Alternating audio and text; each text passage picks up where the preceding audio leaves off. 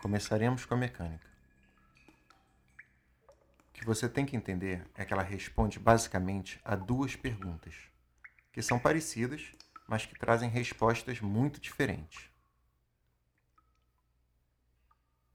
A primeira pergunta: Como acontece o movimento? E a segunda pergunta: Por que, que acontece o movimento? Então a primeira pergunta é como e a segunda por quê. Para responder a primeira pergunta, a gente vai focar nas grandezas e conceitos que descrevem o movimento.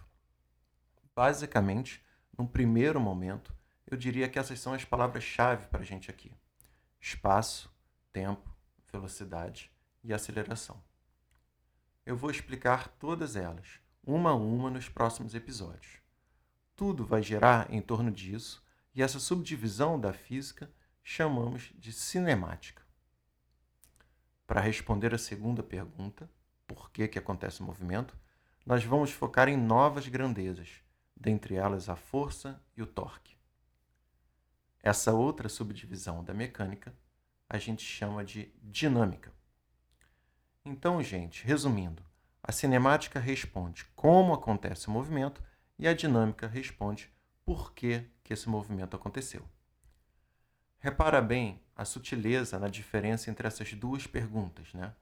Quando a gente pergunta como, isso gera como resposta uma descrição do movimento, de que forma que aquele movimento fluiu, como que ele aconteceu. Já quando a gente pergunta por quê, nós buscamos as causas que geraram aquele movimento.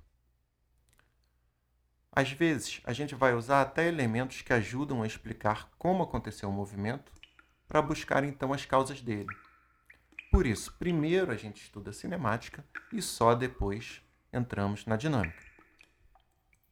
Então, gente, vamos nós cair dentro da cinemática agora.